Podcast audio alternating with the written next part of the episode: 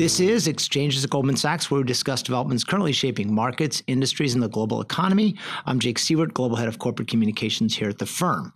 Today, we'll be talking to Stephen Scherr, CFO of Goldman Sachs. Stephen played a big role in our first ever Investor Day, the first in 150 years, which took place here at our New York headquarters just this week.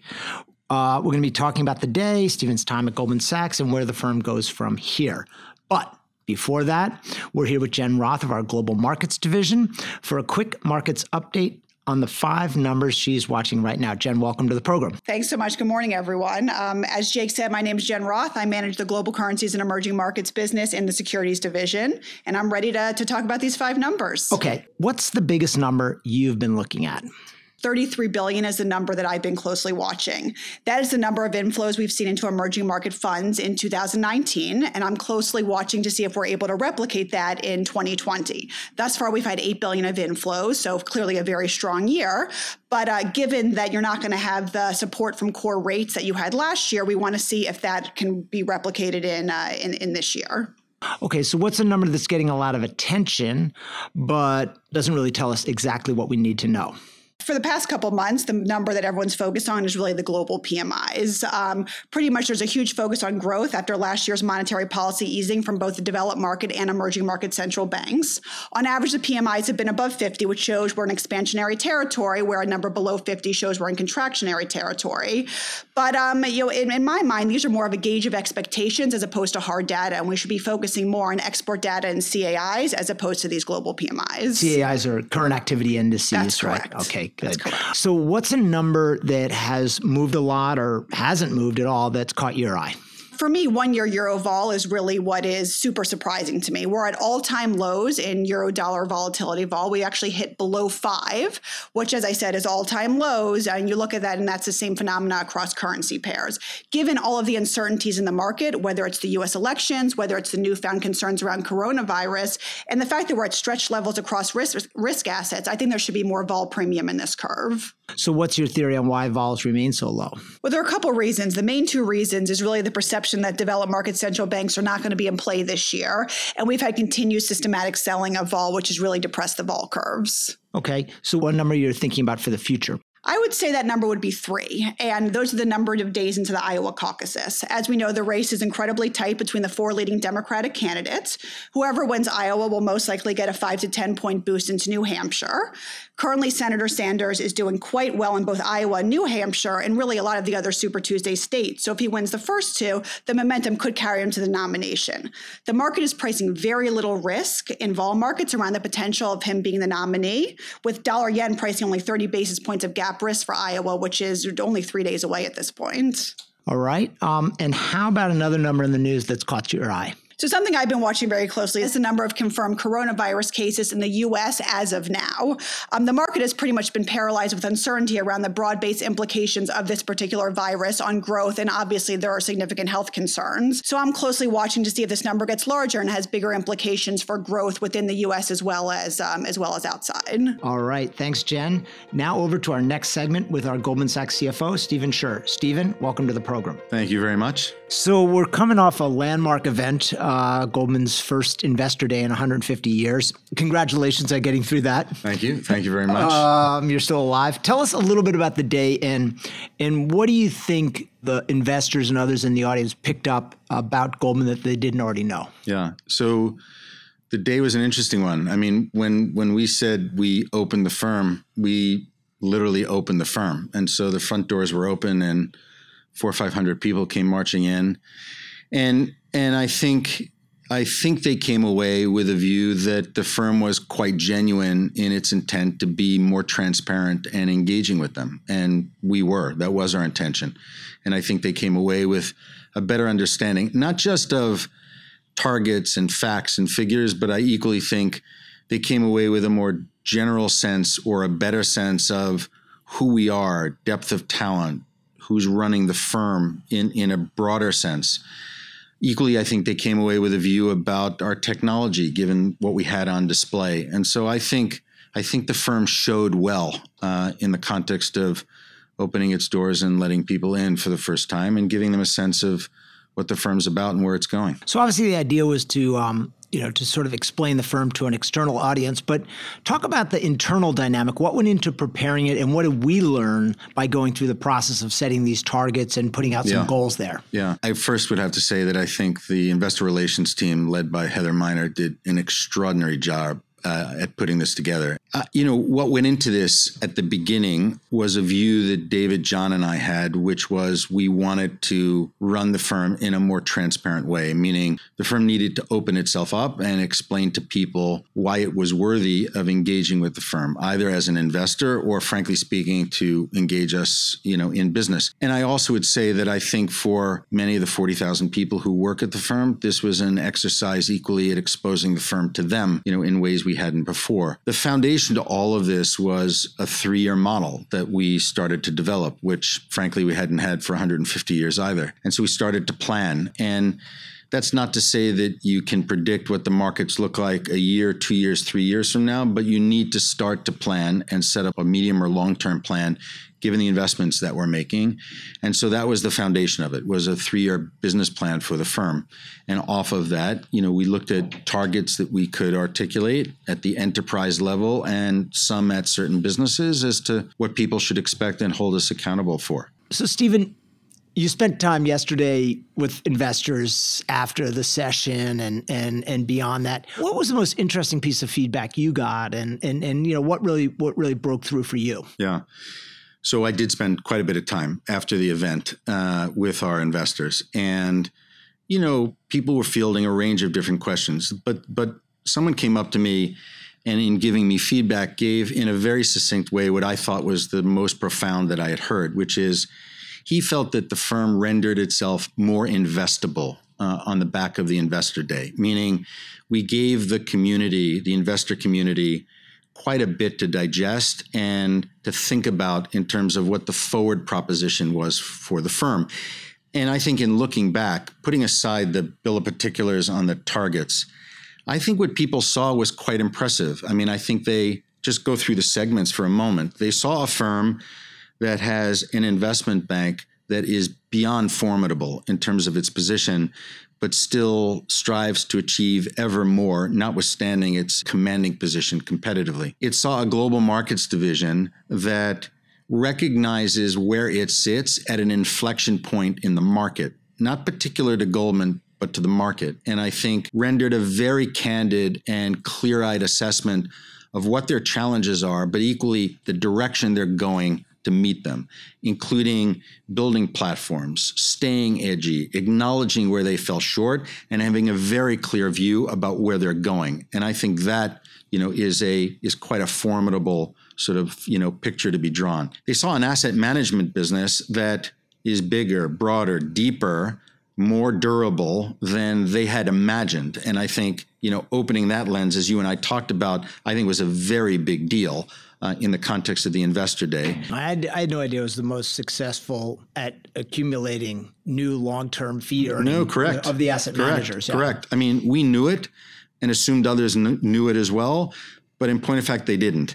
And I think opening that window onto that business gave investors ever more to chew on about the forward proposition of the firm. I think we show them a consumer and wealth management division, you know, that on one hand has historically owned a very enviable business in terms of its ultra high net worth, but I think showed considerable promise at being what we want, which is an edgy, aggressive, growing, forward looking digital consumer bank that spans a range of different wealth strata. And I think that, you know, was a very forward and positive view on the firm.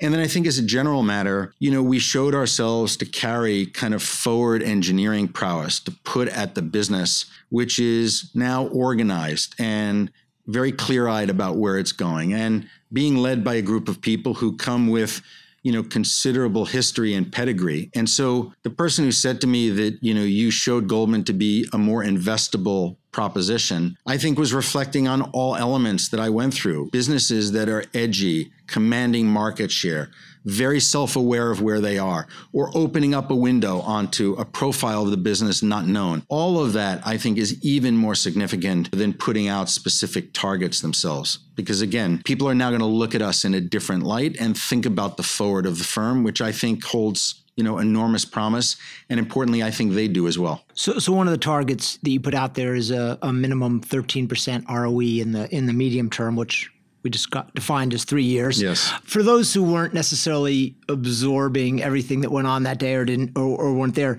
what, what's going to drive those higher returns? Well, I think the drivers of those returns are going to be several things. One, just in our base core incumbent businesses, businesses that have defined Goldman Sachs for the better part of our history, those businesses have room to grow and areas in which they can expand. And so they will, whether that's investment banking or the securities business or investment management or the like, all of them have opportunity for growth and will harvest that growth in the context of building some momentum around an increasing ROE. I think the second piece are the newer businesses we're in. So think of Marcus and the consumer business or Apple Card or transaction banking, where over a three year period, they will start to reach a level of maturity, you know, where they will start to throw off incremental revenue and do that on a higher marginal margin. Now, the, the interesting bit about that component of it is that a three year window for those businesses doesn't, in my mind, really reflect the true potential of what those businesses can produce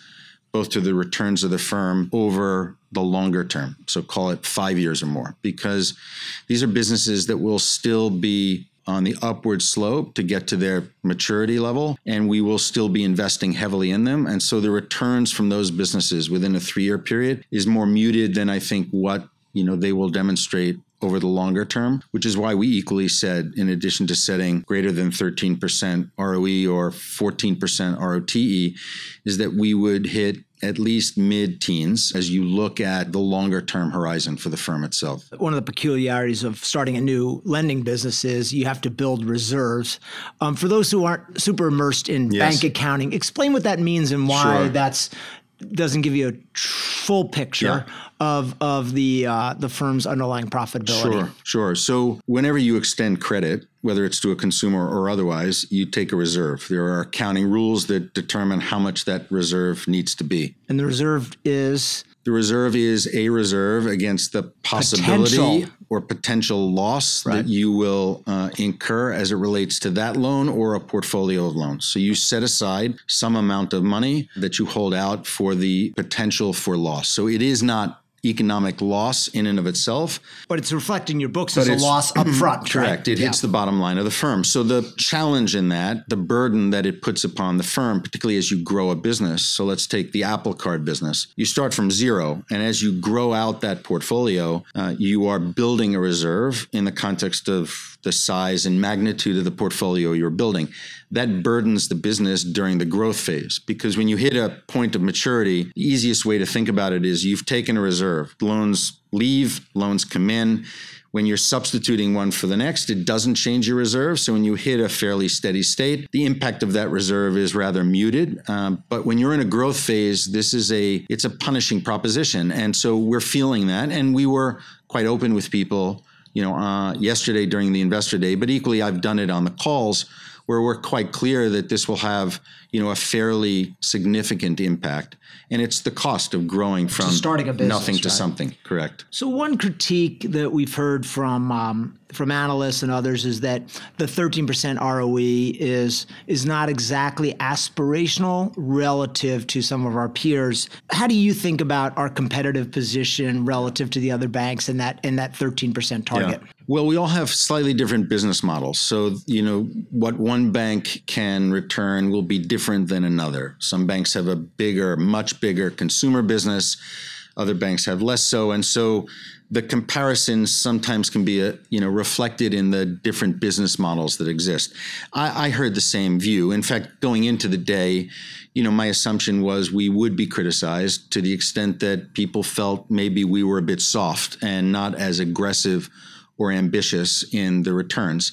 This is the first time we put targets out. And I think if we meet them, and I'm confident we will, um, and it will take the organization to deliver on them, we'll be quite content, as will the investors, in terms of you know what we will have achieved. But there's some element of conservative bias in them. You know, we for the first time did a three-year model, for the first time put out targets, and we didn't leave ourselves sort of right up to the line in the context of what we can deliver. But I think they are ambitious enough, and and candidly, as I pointed out to investors yesterday, these are not defining of what our ambition is. Our ambition is to exceed, you know, the targets that we have set for ourselves. And I think as David said in response to a question that was asked of him, we're not asking people to go to sleep now for three years and in three years wake up and we'll tell them if we hit or not. This will be a progression. And if, if and to the extent we start to do better, then you know there's always the possibility of upping the ante and you know and recalibrating where where our objectives sit. So a lot of our a lot of our Goldman economists have been on the show talking about um, the prospects for growth, and, and they're pretty optimistic. They're a little bit above consensus, both for global growth and for U.S. growth um, this year.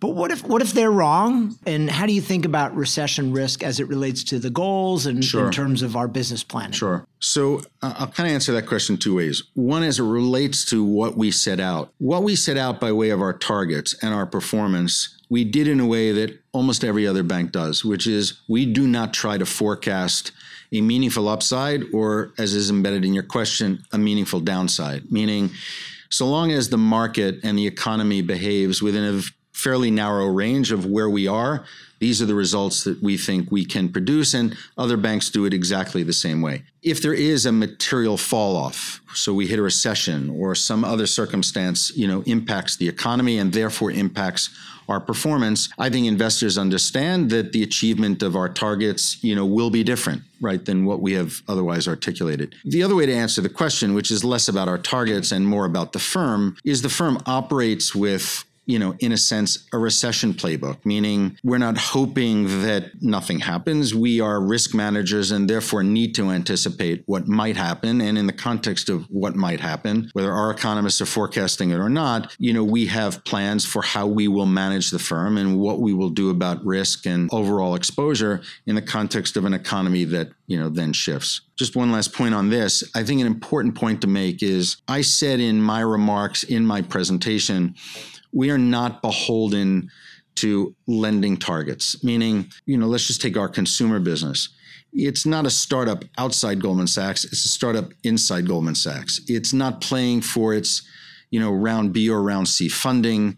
It's not looking to achieve lofty objectives if those objectives are inconsistent with where the market is. And so we don't play to a lending target. We have a budget, we know where we will be, but it is based on an assumption about the underlying economy. And if that changes, you can so, recalibrate. So will yeah. we. Correct. So uh, for 100, and, Goldman's been around for 150 years. For roughly 140 of those years, it was an investment bank, yes. uh, pure investment bank and trading house at some level.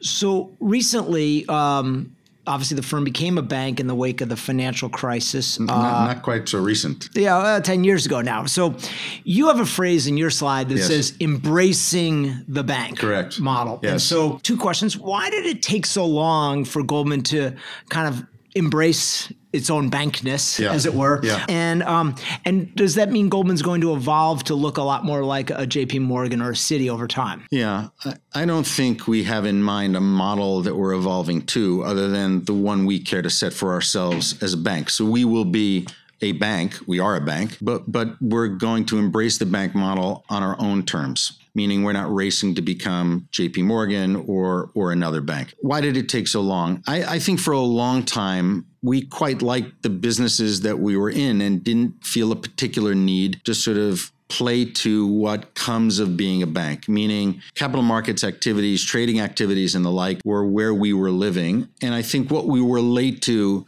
is recognizing the value of funding that comes or the benefits of funding that may come through the embrace of the bank. And I think for us, most meaningfully and and at the early stages of this embrace of the bank model you know is a lot about embracing a more diversified less credit sensitive funding plan for the firm. And as I also said in my remark, in the embrace of the bank and looking to lower our cost of funds because we are a bank. We're not looking to sort of depart from what we know to be our core strength, which is a lot of what you described.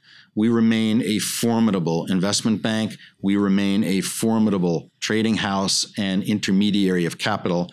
I just want us to do that using lower cost of funding as an input being a bank helps us do that. And so that's what we're embracing in the first instance. And I think we came to the, a later realization of that perhaps than we should have, but you know, here we are and I think we're at a moment now where we can do this on a different platform, you know, than where competitive banks are. We're not going to build branches, we're going to do this on a digital basis. And I think both on the asset and liability side, there's opportunity for us to grow and grow the firm. So one of the things that I think caught a lot of people's eye was the story around asset management and mm-hmm.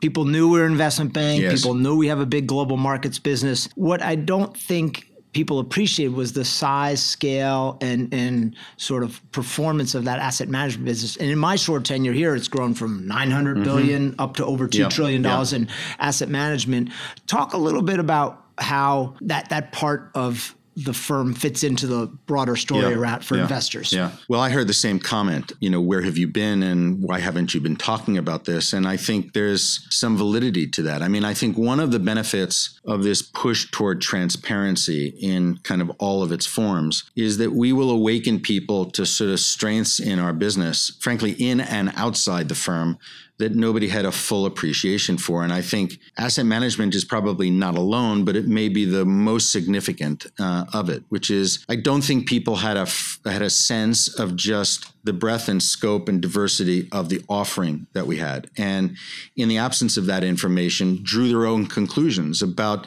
perhaps a certain competitive inferiority to the business that that in point of fact is very different you know than the reality but i think you know julian and tim did a great job yesterday at really opening the aperture on that lens and showing people what we have and equally where our ambition lies in terms of taking that business along a different alternative path and you know bringing in third party money and the fee income that has you know the potential to be derived from it. So i think it was a very good day in that in that regard one of the reasons people can see that now is uh, about a month ago, and this is super wonky, so so bear with us here.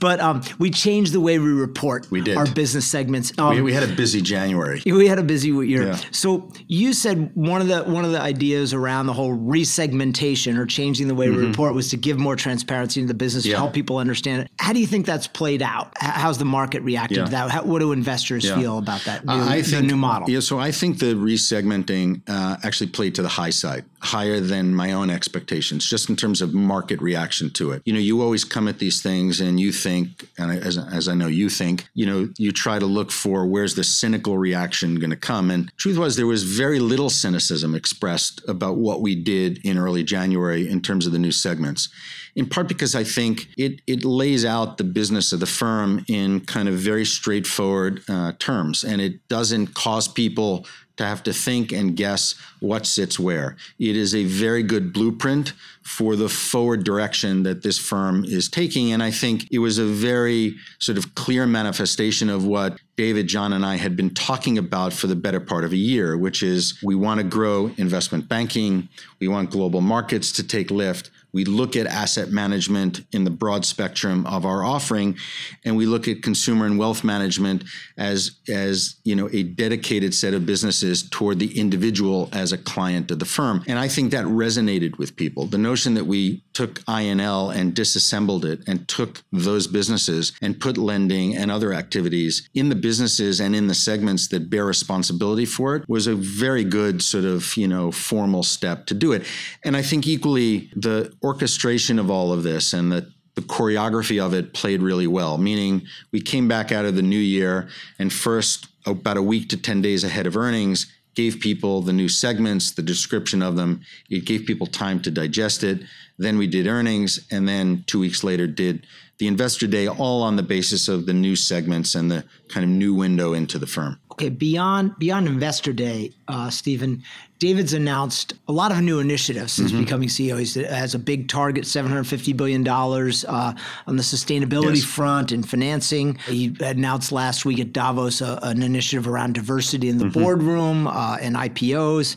A lot of changes, some cultural ones, changing the dress code or at least formalizing a more informal dress sure. code. Uh, how, how's the firm adapting? I'm not wearing a tie today. Yeah, so. me, me neither. So, uh, how, do, how do you think the firm's dealing with all those changes? Oh, I think the firm's dealing with it quite well. I mean, you know, it it it bear it bears understanding that the firm had a very big change come upon it, you know, a year and a half ago, which is David came in as the new CEO. And, you know, by the way, it's not typical that the entire C suite changes, but it did with both, you know, John and I joining David.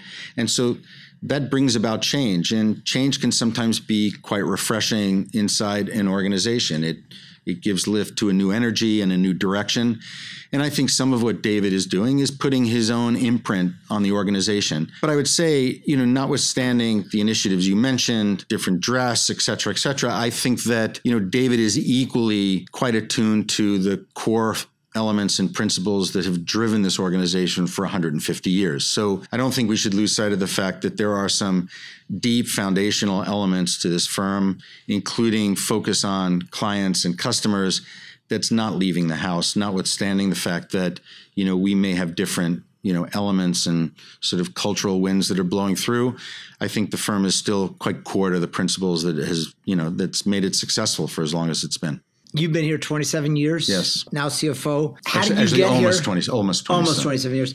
How, how did you get here and how did you end up a CFO? Well, both were a little random. How did I get here? So I, I practiced law for about uh, a year and a half before coming to Goldman in 1993. Not as a lawyer, though. As a lawyer. Yeah. I didn't come to Goldman as a lawyer. No, that's what I mean. Yeah, yeah. correct. And so I uh, I got bored uh, as a lawyer uh, quick you as lasted that, a year and a half longer quick, than I did. Quick as that yeah. was, and uh, actually applied first to Goldman and got rejected. That seems to be a common theme. Seems to be a common theme. Yeah.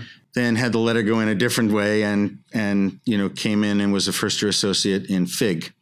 Um, and then my career has taken, you know, a pretty winding path from investment banking into the securities business and through capital markets into our financing group through strategy and consumer and then finding myself in the seat of the CFO. You know, I suspect that I come to this this latest position as the CFO, you know, being the beneficiary, though it wasn't necessarily intended that way, of having seen a lot of this firm, you know, from different perspectives and not just one. And it helps in the context of thinking about, you know, how to partner with David and John in running the organization and all that comes with being the CFO of the firm. And so it came through a wandering path. And I think it's been a fun 26 years, and the 27th year is proving to be busy one, ever more interesting. exactly.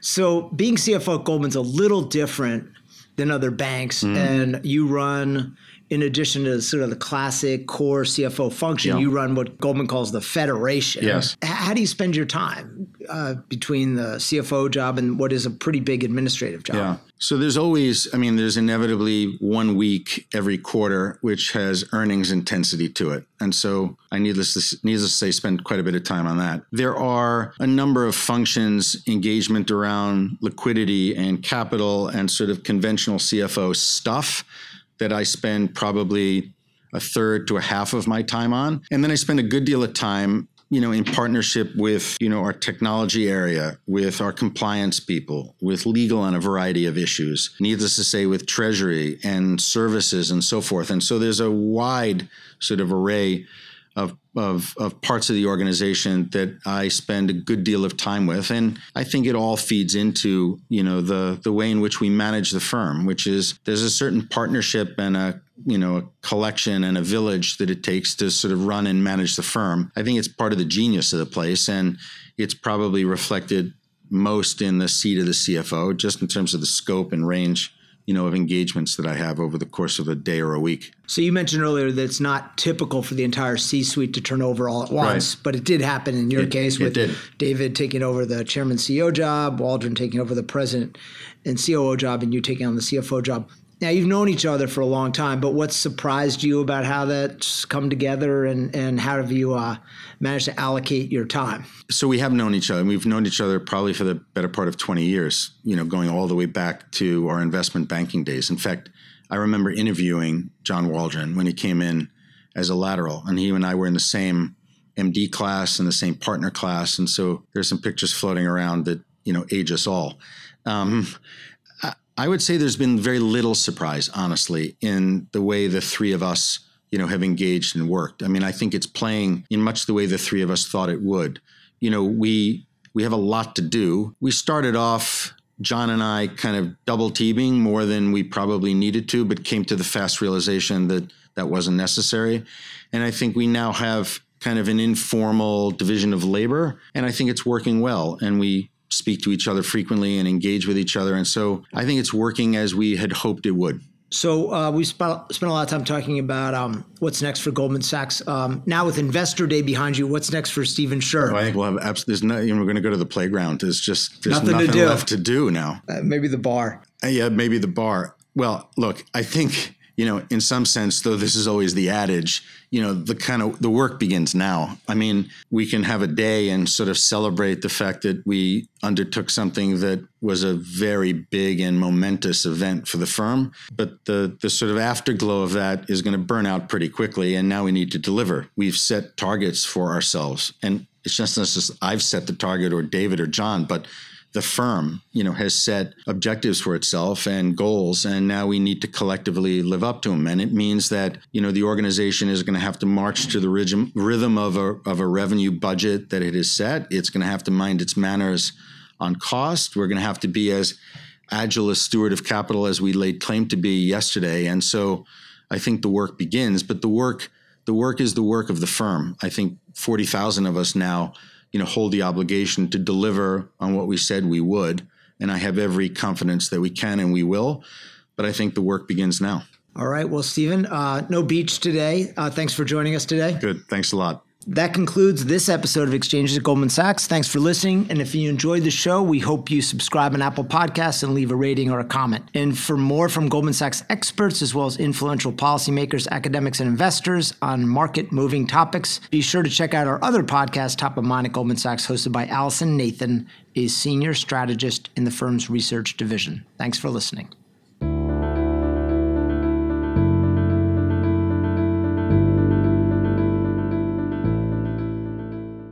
All price references and market forecasts correspond to the date of this recording.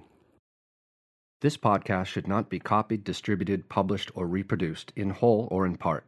The information contained in this podcast does not constitute research or a recommendation from any Goldman Sachs entity to the listener. Neither Goldman Sachs nor any of its affiliates makes any representation or warranty as to the accuracy or completeness of the statements or any information contained in this podcast, and any liability therefor including in respect of direct, indirect, or consequential loss or damage, is expressly disclaimed. The views expressed in this podcast are not necessarily those of Goldman Sachs, and Goldman Sachs is not providing any financial, economic, legal, accounting, or tax advice or recommendations in this podcast. In addition, the receipt of this podcast by any listener is not to be taken as constituting the giving of investment advice by Goldman Sachs to that listener, nor to constitute such person a client of any Goldman Sachs entity.